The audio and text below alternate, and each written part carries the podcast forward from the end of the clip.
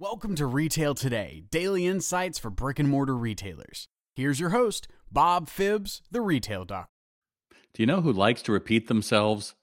That's right, nobody. Whether you're a manager or you're a customer or an employee or associate, nobody likes to repeat themselves.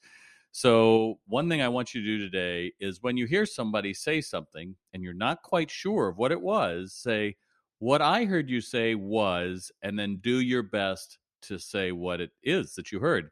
A lot of times people say, oh, no, that's not what I said, or oh, no, that was wrong, or yes, that was exactly right. Why is that important?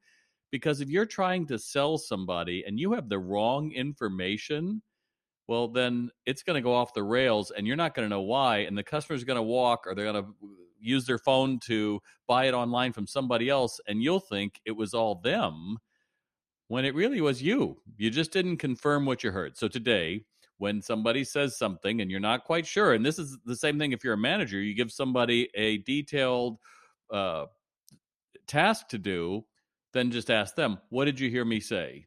And that way you get confirmation and there's no hurt feelings. Talk to you tomorrow.